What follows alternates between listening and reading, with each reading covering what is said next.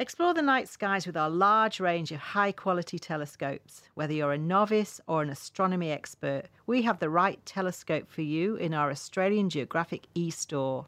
Explore the whole range and find the right telescope for you today.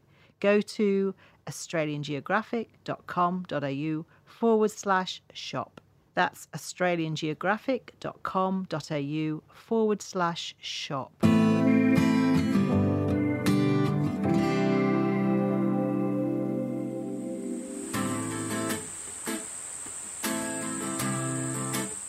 Hi, I'm Chrissy Goldrick, and this is Talking Australia, a podcast by Australian Geographic. Today I'm talking to Andrew Tink. Andrew is an author and a former member of the New South Wales Parliament. We'll be talking about his recent publication, Honeysuckle Creek The Story of Tom Reid, A Little Dish, and Neil Armstrong's First Steps. This book tells the true story of Australia's involvement in the 1969 Apollo 11 moon landings. So I'm really excited to be able to talk to Andrew today on this episode of Talking Australia. Welcome, Andrew. Thanks, Chrissy. Thanks very much for having me. Um, it was the 21st of July 1969, and uh, Neil Armstrong uttered those famous and unforgettable words as he uh, stepped down onto the moon. Take us back, Andrew, to your personal memories of that day and what you remember from it. You were now but a lad at the time. I was uh, 16 years old. Um, for the actual moon landing, which happened at 6:15 a.m. in the morning on the 21st of July Australian time, um, I was clustered around my kitchen radio with the rest of my family getting ready to go to school, and we heard the audio of um, Tranquility Base here, the Eagle has landed. Uh, then it was off to school, um, and nobody quite knew uh, when the actual first step would be taken. It was originally scheduled for 4 p.m. in the afternoon of 21st of July, but um, the timetable changed at Armstrong's request. He was not going to sit around in the lunar module uh, trying to go to sleep um, for a number of hours. He wanted to come out straight away. And I remember at school um, this seesawing of the timetable going backwards and forwards, and we kept going to our science auditorium to watch the TV. Then we'd be sent back to class, and this went on a couple of times. And then finally, um, it looked like uh, he was ready to uh, come out of the lunar module just on quarter to one. And we were in the science auditorium again and uh, 316 year old boys uh, fell silent, which is almost more of a miracle than landing on the moon. and uh, we just watched transfixed as um, Armstrong came down the ladder. The early images for the first minute or so were very bad, and then there seemed to be sort of a switch almost, and the image came good, and uh, we saw Armstrong step onto the moon. Um, I didn't realise for many years uh, why the image changed, why one image was better than another, and all that sort of thing, or that it was an Australian tracking station um, which brought Armstrong's first step to the world. Now that um, that whole matter of the the role that Australia played in the Apollo moon landings, and in fact in other uh, in other Apollo missions, was perhaps not well known at all until the movie The Dish was made in the year 2000. I, I think it was probably something that really passed most people by.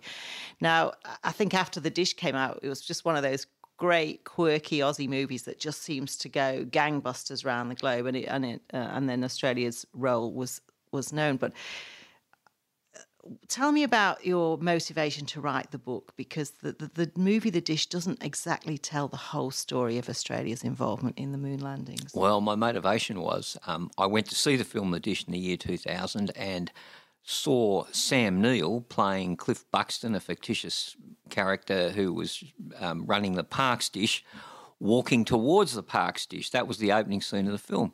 And I sat there thinking to myself, wrong place, wrong person.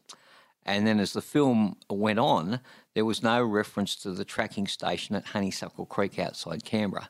And this irritated me quite a bit. Why? Because I knew the person who was director of Honeysuckle at the time of the moon landing. Uh, his name was Tom Reid. And um, I knew him because a couple of years after Apollo 11, I, I, I dated his uh, elder daughter, Marg. Uh, Tom was a very self effacing Glaswegian but I did know enough, and there were a couple of certificates and things like that around the house um, that led me to conclude that he played an important role, but he'd never tell me about it.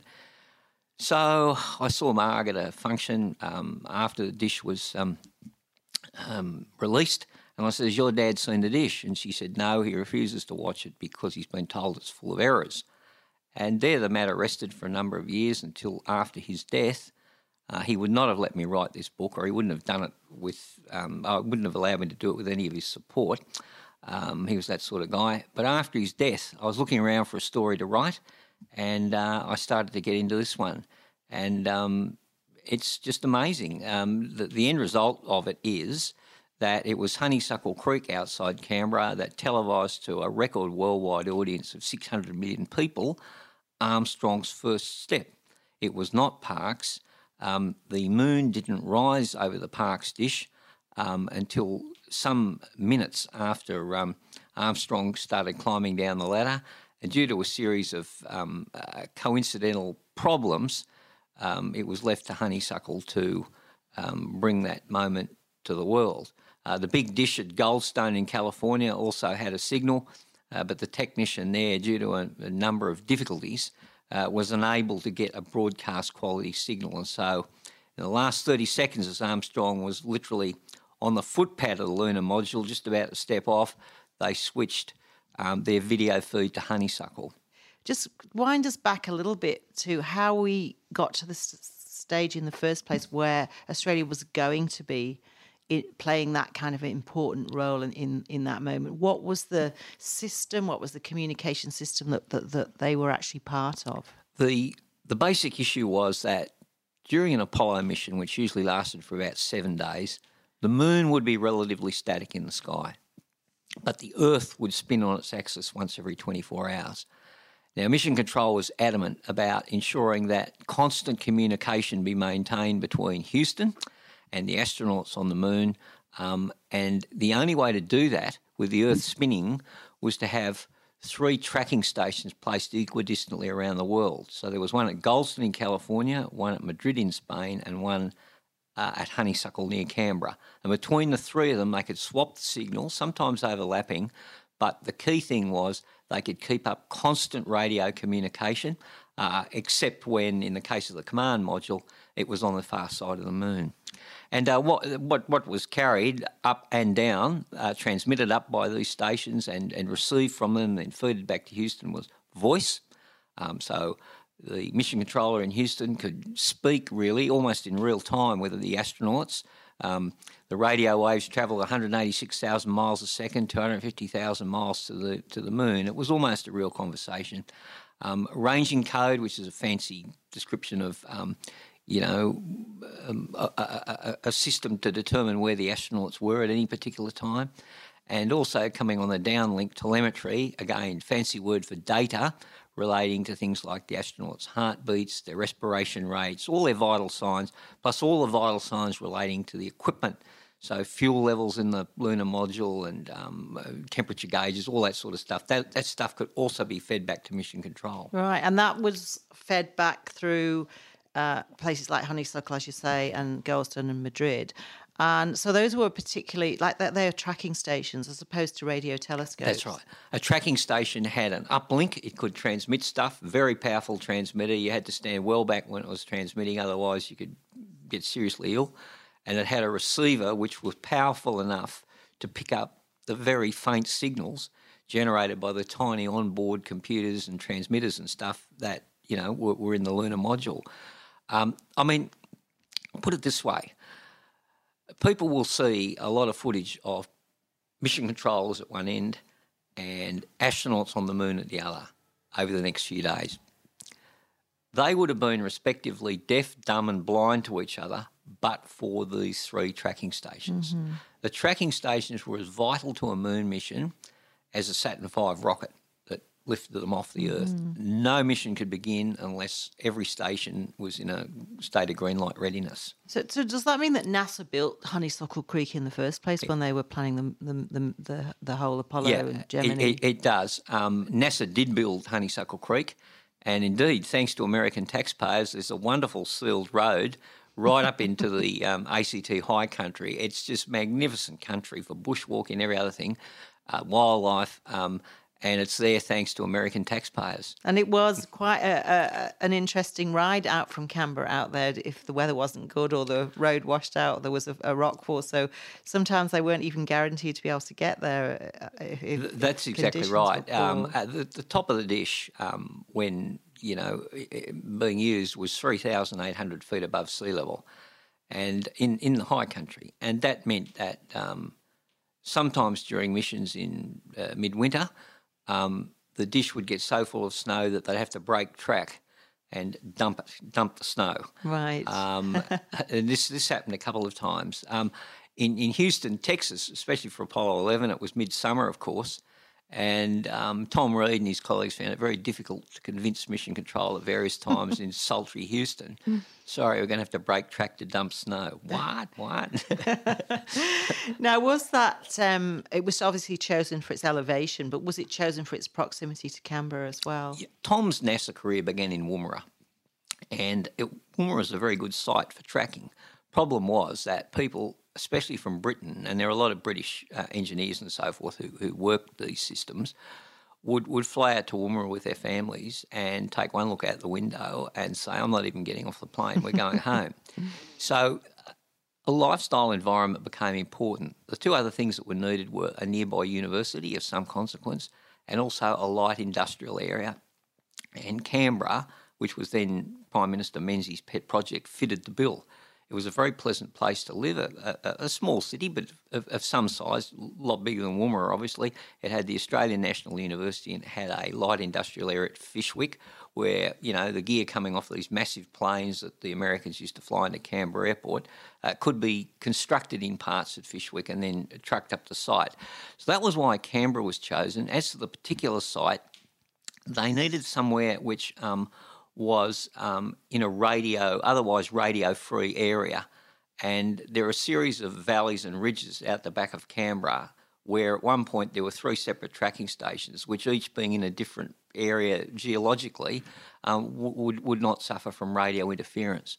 One of the great ironies of honeysuckle is that even though it brought the TV of Armstrong's first step to the world, you couldn't actually get TV reception up there. Um, and and today, even today, I mean, if you go up there, um, no mobile phone will work. Mm. Um, it is very, very remote uh, country. It's ironic. You can't get a signal on your phone, but you could have spoken to someone on the moon. And That's seen wonderful. them um, if you're if you're in front of the right monitor. Yeah, yeah. So that was um, uh, Tom Reid uh, was part of the team. That he was the lead, the team leader. So um, now what I've read and what I read in your book is that um, all of the staff there had to be Australians. There were no NASA people in, employed there, whereas that wasn't the case, say, in Madrid. So, how did that come about? Uh, it was Australian government policy that only Australian citizens or Australian residents, and Tom was a Glaswegian, he was an Australian resident and he settled here, could be employed at uh, an Australian tracking station. In Madrid, in Spain, Americans held most of the key posts, and of course at Goldstone in California, they held all of the posts. This created a problem. There wasn't a huge pool of available people here, and the first director uh, of Honeysuckle, a very bright, personable guy, just could not um, meld together a team of engineers and um, technicians. And so, with time running short, um, there was a search on to find somebody.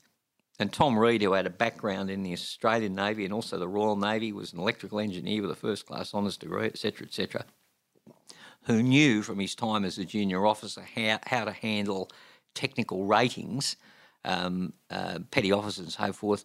Um, he was brought in and he took the station from being the worst station in the network to the best station in the network in about four months wow. by sacking a hell of a lot of people who were engineers. His view was just because you got a degree doesn't mean you know anything about tracking, and bringing in some technicians, many of whom had only rudimentary educations but had got their education in the Navy basically, were very bright, whippy people, calm in a crisis, all would, that stuff. Would they have served in the Second World War? Uh, no, well, Tom served right at the end of the Second World War. He didn't ever see any active service because he was being trained up as a specialist, um, you know, technician. Um, but but he did join the Royal Navy right at the end of the war.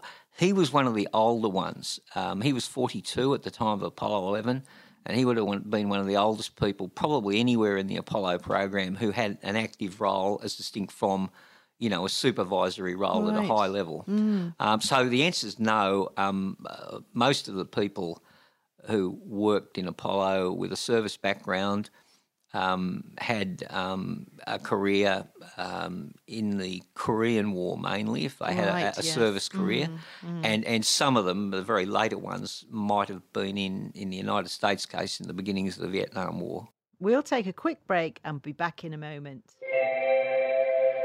We have a special offer for all our listeners. Subscribe to our AG magazine for six months for just $30 and save 33% on the newsstand price.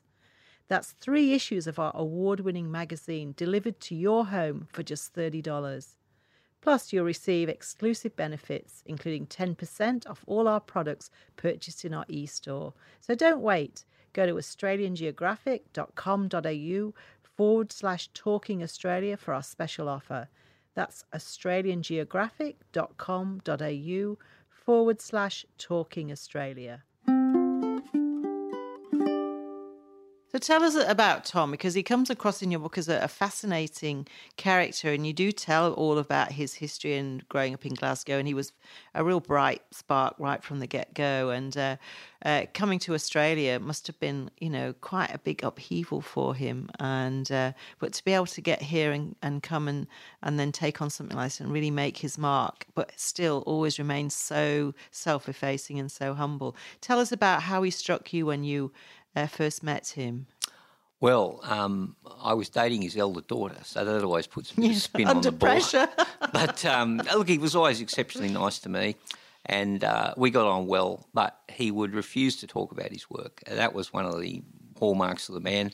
Um, and my sense of it was that um, he was just very, very modest and just wanted to get the job done. Um, but he was a perfectionist, and he demanded nothing but the best.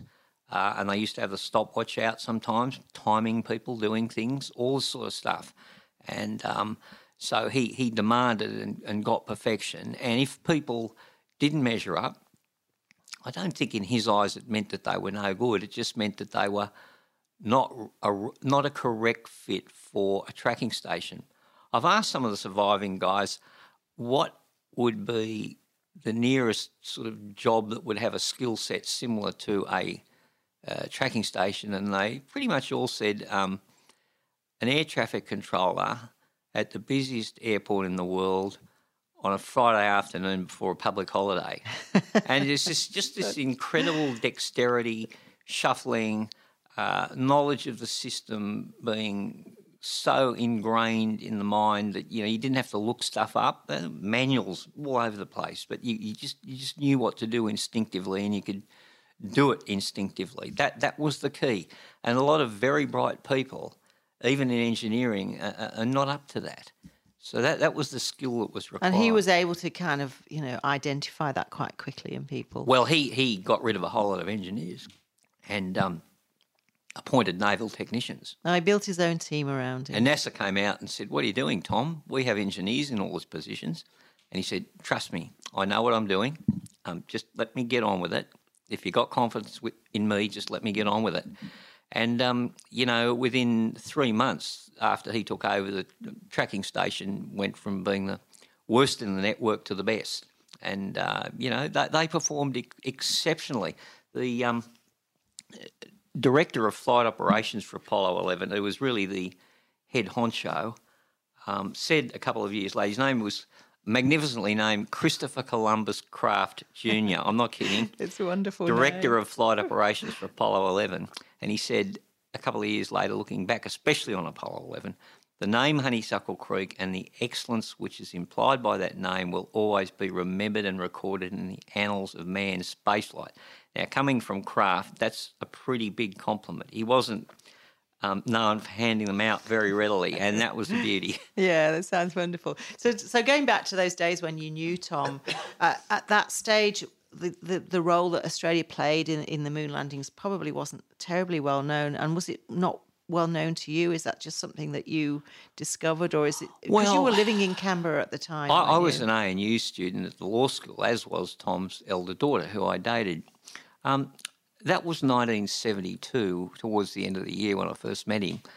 And back then, um, for those who watched it, like I did at, at, at my school science auditorium, we had a, pretty strong memory back then of, of, of what we'd seen.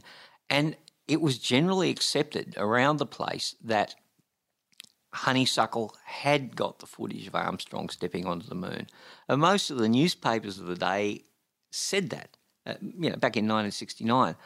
Um, it all sort of changed in the year 2000 when the dish came out. And um, it, it, was a bit of a paradox. I mean, the dish was exceptionally popular, so it sort of put space tracking on the public map. Um, but, you know, it, it, contained some huge errors.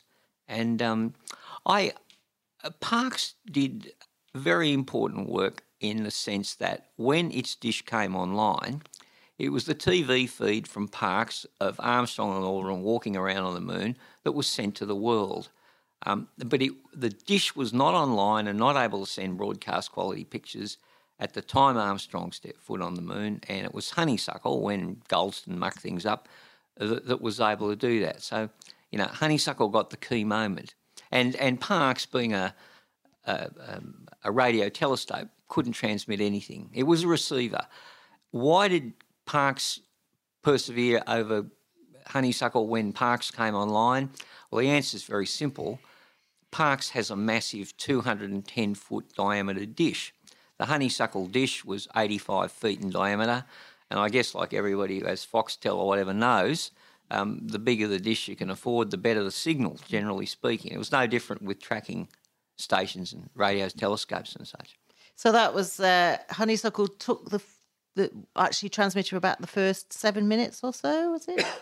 um, they started off with Goldstone, the decision was to be made by a fellow called Ed Tarkington, who was known as Houston TV. Uh, he was in a room right next to the mission control, the main room, and he had big monitors up in front of him, and he could see the feed coming in from Goldstone. He could see the feed coming in from Honeysuckle. Thinking the bigger the dish, the better the image, they persevered with Goldstone for a couple of minutes, um, but it wasn't getting any better. The technician had made a fundamental mistake and that was he'd fl- uh, forgotten to flip his reversing switch. What's that? Well, the lunar TV camera could only be mounted in one way, and that was upside down because of space constraints. When Armstrong came down the ladder, he pulled on a lanyard. Uh, the little camera would pop out and down from a tool locker, an external tool locker, and start filming. But for space reasons, that's to say, um, you know, location reasons, it filmed upside down. So on the um, uh, TV monitoring panels at each of the tracking stations, there was a reversing switch worth about five cents in a hardware store back in the day. but the technicians had to remember to flick the reversing switch to turn the upside down picture the right way up. Well, Honeysuckle got it right. A fellow called Ed von Renouard, their TV technician, got it right. He flicked his switch the guy at Goldstone, who to this day I understand remains anonymous, forgot to flick his switch, panicked, um, you know, tried a whole lot of other bits and pieces, so that when he finally did flick his reversing switch, um, the rest of the picture was terrible. Um, and, and I'm not joking, for the first um, probably 45 seconds, Armstrong was coming down the ladder um, upside down. So you look at the screen, his head's at the, right. at the, bottom of the screen. His feet are at the top, mm. and he's sort of going sort of backwards from bottom to top of screen. It was ridiculous. Um, and um, anyway, um, Honeysuckle got it right. Yeah, and it was an unscheduled time, wasn't it? Because actually they went for the moonwalk early that day, so it was due to be done. They were due to take a sleep or have a little rest for six hours before they came out. The Apollo 11 flight plan was 364 pages long. It had been signed off by everybody on the 1st of July. Uh, it it it um, provided for a 6:15 a.m. lunar landing on the 21st of July, and that happened. And it provided for a moon walk, and Armstrong's first step, at 4 p.m. on that same day, where Parkes would be the main TV receiver. Um, Armstrong and Aldrin landed. They pretty quickly decided they were not going to lie around for what was called a rest period. um, for all that length of time. And they got onto mission control and said, look, we want to come out as soon as possible. Mission control had no bargaining power at that point. Armstrong and Aldrin could do what they liked, basically. And uh, so they said, they bowed to the inevitable and said, okay. And this threw the timeline into chaos um, and a few other things besides. Um, it looked like they're going to come out at 11 a.m. I remember this. We were going backwards and forwards to the science auditorium mm. from class, backwards and forwards. And um, then they took longer to suit up than they expected. You know, going out into space without a properly fitting spacesuit is a terrible death, basically. And it wasn't until um, about 12:45 p.m. that Armstrong crawled backwards across a metal platform towards the ladder, and he took his first step at 12:56. So this was a this turned out to be a movable feast, pretty much right throughout the day. And it was serendipitous that at that time that he was coming down the ladder, Goldstone still had a picture. It wasn't planned that way. Um, it was planned that Honeysuckle would have a picture, but only as a backup to Parkes. But at that time, the Parkes dish could still not get a signal. And that's why it all at the end of the day fell to Honeysuckle. And when it was all over, plus a whole lot of other coincidences that coincidences that led to this point, um, you know, Tom Reid said at an anniversary later on, um, it hadn't been planned that way, but that's the way it was, and God damn it, we were ready. And it sort of summed up the whole, you know, situation. And is that because he had basically done a lot of practice runs? Is this just something that they'd gone over and over and over again? What would happen? Yes, they um, they trained relentlessly, and Ed von Renouard at Honeysuckle had in fact been an ABC TV technician, and so he knew something about um, the technology from a commercial aspect initially, for the first split second, he was as confused as everybody else about what he was seeing on the TV monitor. There was, being on the moon, there were these incredible contrasts of light and darkness, things like that, you know, very um, big shadows. And, and, and, and so it took him a second or so, but he, but he nailed it within about two or three seconds. The Goldstone guy, at least down until you know, well after Armstrong stepped onto the moon, they, they just did not get it over there, unfortunately. Mm. But one thing about NASA was always, um, and it's a basic sort of principle of engineering, I think, back up, back up, back up, back mm. up. You know, if you say the tensile strength of the steel on the Harbour Bridge should be X, multiplied by 10. Um, and so there were these multiple backup systems. And for one reason or another, around the TV of the moonwalk, um, the other systems didn't work. And um, um Honeysuckle was the final backup. Mm. Uh, if honeysuckle hadn't worked, um, the moment would have been lost live to that massive TV audience. But it, but it did work, and, and Tom had you know drummed his team relentlessly, and, and they were able to nail it. Honeysuckle um, closed down after the at the end of the Apollo um, program. Is that is that what happened? Because it's uh, not there now, is it? Honeysuckle went on for a little while uh, to 1981. It remained in place with the operations room up the, up the mountain, and they acted as a wing station for uh, Tidbinbilla for deep space tracking after the Apollo program was over. But by 1981, um, NASA was doing a major sort of cost reduction program, and they couldn't justify having this place right out in the bush in the high country. So it was closed down. The um, um, dish was dismantled, brought down to the Tidbinbilla tracking station, and rebuilt, where it remained in operation for the next 25 years. And people can see it today. It's no longer working, but it's right there beside the right. visitors' car park. Okay. It's the first dish you come across. Mm-hmm. Uh, the little dish is in a stowed position. Excuse me. And um, NASA recognises that this is a really critical um, historic landmark, and so they, you know, keep keep the maintenance up just just to keep it standing. At Honeysuckle now, um, there's nothing, um, just some concrete footpads and things like that. But it's a beautiful place to see wildlife and have a picnic, and you can get up there easily thanks to American taxpayers. Very good. And um, so, Andrew, just listening to you talk about the sort of technical side of um, the uplinks, the downlinks, and, and the telecommunications, massively sophisticated. I think in your book you do such a wonderful job to demystify it and actually to make it very sort of accessible. How? And this isn't your own background; you're not an engineering background. So, tell us a little bit how you came to to write the book and what your background is. Well, I'm I'm one of those horrible people called the lawyer politician by background, and um, I had pretty mediocre writing skills um, until when I was a shadow minister. I had to um, get the press gallery to take an interest in my press releases, and so I got a pretty fast introduction to how to write properly from um, journalists who would refuse to read my stuff and curl it up into a little ball and throw it at the nearest bin. and they taught me the importance of words, you know, using words in proper context and um, putting your most important point forward first in a press release at any, any event. And, um, you know, keeping it simple and making it flow and encouraging the reader to sort of keep reading, really. And that was the trick. And it took me a while to learn that, but I became fascinated by the process.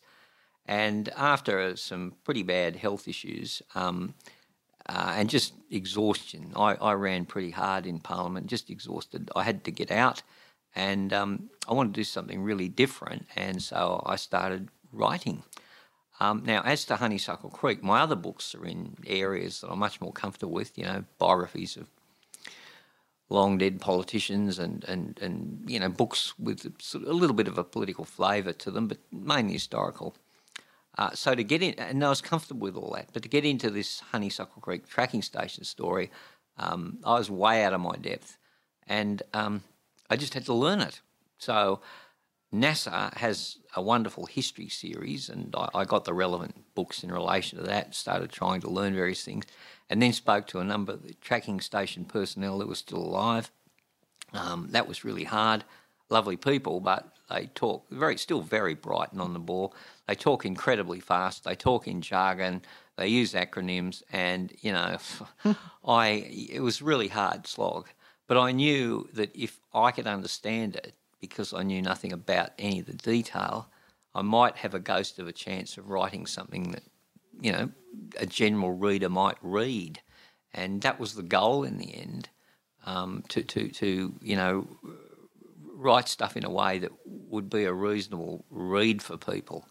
And um, the book seems to have gone well, and I'm, I'm, I'm pleased about that because I think the story, whether I've told it well is another matter, but the actual story is fascinating and I thought it deserved to be told, and you know, I was really going to try hard to do it. So. Well, I think it's wonderful. I think it's wonderful that you've told it in this book, and what's also really special about it, along with the demystifying of all that technical stuff, and I actually found it very compelling. All of that. You, you uh, can't pay me a nicer compliment, Chrissy. I can. Yeah, I can. I just I found myself kind of talking in the same sort of language about uplinks and downlinks, and you know the difference between being able to send a signal back up and communicate, and only just accepting a signal down is you know a huge difference between. Anyway, I was I can't believe I, even I was talking like that. So thank you to you for for that. And as a result of reading your book, we decided that we would do a story to commemorate the 50th anniversary of the Apollo moon landings based on your book because I think you know we felt this was an untold story and that that, that we need to set the record straight. So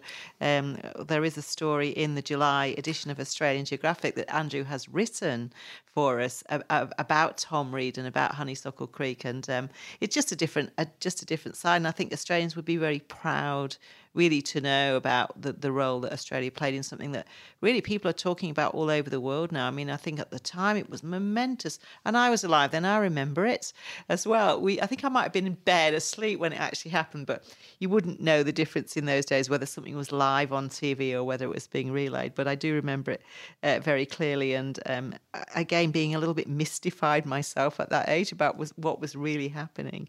So it, it is great. It's very accessible, but I think the personal connection with Tom Reid is really is an important part of what what makes the book work so well because you knew him, and so talking about all those technical things with a, a number of different cast characters is one thing, but actually finding this person in the midst of it that was this sort of ocean of calm and cleverness and, and technical know-how and and that the, the, the Americans, the NASA people really admired that and really felt Australia made a, a remarkable contribution to something that was really, and you don't really know at the time people could have been going to the moon every year since then. Do you know what I mean? It might have been, but uh, really, people haven't been back to the moon very much since those days. And over time, the, the narrative has really changed and it's become this really momentous event in the whole of human history. Well, it has, because uh, when Armstrong stepped onto the moon, that was the first time that a human being had stepped onto a celestial body.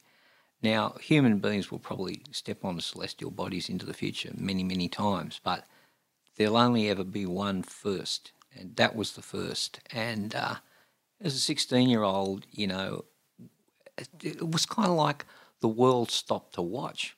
I mean, the people who are see in New York when Armstrong stepped onto the moon, it was about 10:56 p.m.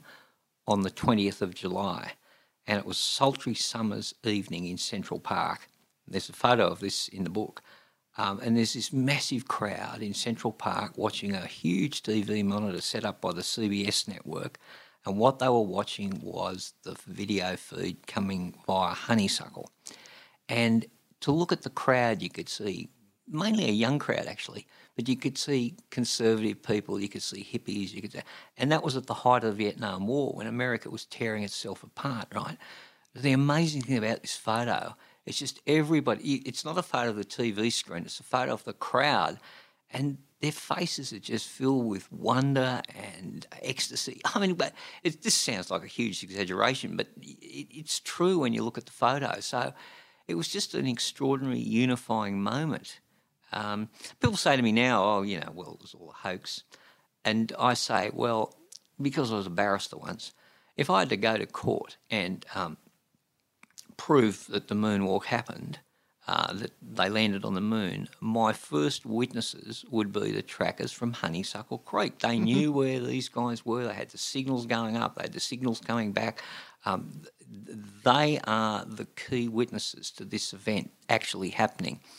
And the other thing is, in that context, Tom was an absolute perfectionist but he was no sort of slavish follower of the United States. He wasn't, you know, somebody who banged the American drum. Um, he was a little bit, you know, questioning about all that. But what he was was just a relentless professional, uh, an engineer, a Glasgow engineer. And as I've come to realise, there's something about Glasgow engineers. pardon me, there is no BS, right? To get in, exactly, yeah. get the job done, yes. right? And and and that's what he and his colleagues, um, I ha- and come to know them very well. They're very good friends. There's just no question that this thing happened, and I'd be very confident of putting him in front of any jury uh, where the question was, did the moon landing happen? Well, I'm really so happy to hear you say that because it's just a conversation I, am never even interested in having we had uh, Buzz Aldrin come out to visit us about 10 years ago. He came out to the Australian Geographic Awards to, to uh, present an award. And um, we had a press conference and, and whatever, and people were asking all these different questions. And somebody did ask that question in the press conference. And he's used to dealing with it, he's used to sort of parrying that question. So, Andrew, what's next for you in terms of, uh, of your next book? What are, you, what are you looking at for next? Your next delve deep into a subject? Well, Christy, the honest answer is I've got no idea. it's not that I'm not thinking about it, it's just that no story has um, grabbed me sufficiently to proceed. Um, my sort of benchmarks are I like to do something that will be commercially publishable as a book, and I like to try and do something where the story hasn't been told yet. Well, it's good. It's good that you don't know almost that you don't know the next one because it's it's out there somewhere, isn't it? Well, I don't know. It'll find you, I'm sure. And, I, I, and, in the meantime, I think you're going to find yourself quite busy over the next few days and few I weeks am. talking about Apollo 11 and Honeysuckle Creek. And I think it's really and it's great and it's important. And And I think at the end of the day, people will know a little, a little more and a lot more about Australia's contribution to that amazing event back in 1969. So it's been a great pleasure having you on Talking Australia this morning, Andrew. And, and thank you very much for your time. Pleasure. Thanks, Chrissy. That's it for today's episode of Talking Australia with Andrew Tink. If you have questions or comments, feel free to reach out. Write us an email podcast at australiangeographic.com. Or find us on Instagram at Australian Geographic. And if you go to australiangeographic.com.au forward slash talking Australia, you'll find special offers for our listeners, including 10% off all products purchased in our e-store. So don't wait and go to australiangeographic.com.au forward slash talking Australia. Also, make sure to subscribe to the podcast on iTunes, Spotify, or wherever you get your podcasts from so you never miss an episode. Thanks for listening. Until next time.